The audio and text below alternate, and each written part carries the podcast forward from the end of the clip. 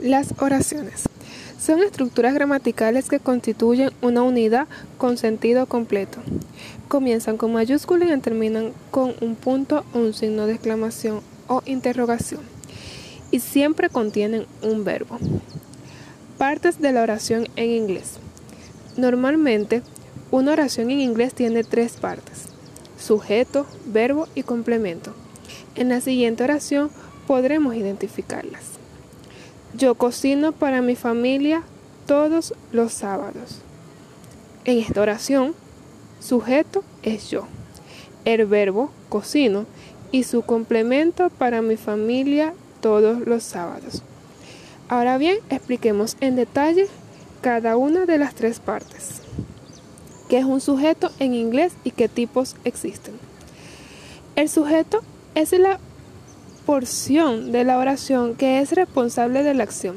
Por ejemplo, en la oración, el perro ladró anoche, el perro es el responsable de la acción.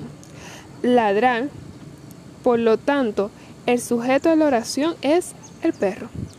Existen diferentes tipos de sujetos, nombres propios.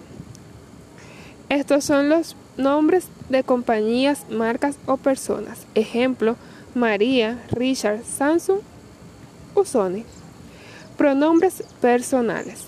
Son aquellos que hacen referencia a las personas gramaticales, las cuales son I representa yo, you representa tú, he representa él, she representa ella, hit animal o cosa, we nosotros, nosotras, you vosotros, vosotras, they ellos, ellas.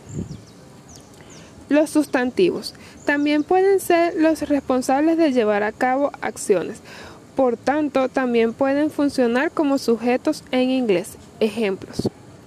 El viento es incómodo al andar en bicicleta. Aquí nuestro sujeto es el viento.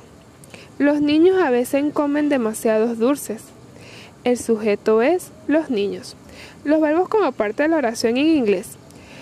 Los verbos son una parte muy importante de la oración en inglés. Los verbos definidos de forma simple nos muestran acciones como correr, saltar, comer, entre otros. Existen diferentes categorías para agrupar estos tipos de palabras. Verbos regulares e irregulares. Esta es la categoría de verbos más útil a la hora de aprender inglés. Los verbos regulares siguen un patrón preestablecido. Por otro lado, los irregulares siguen ese patrón. Ejemplo, regulares. Responder, llegar, crecer, cocinar, explicar, ocurrir, planear.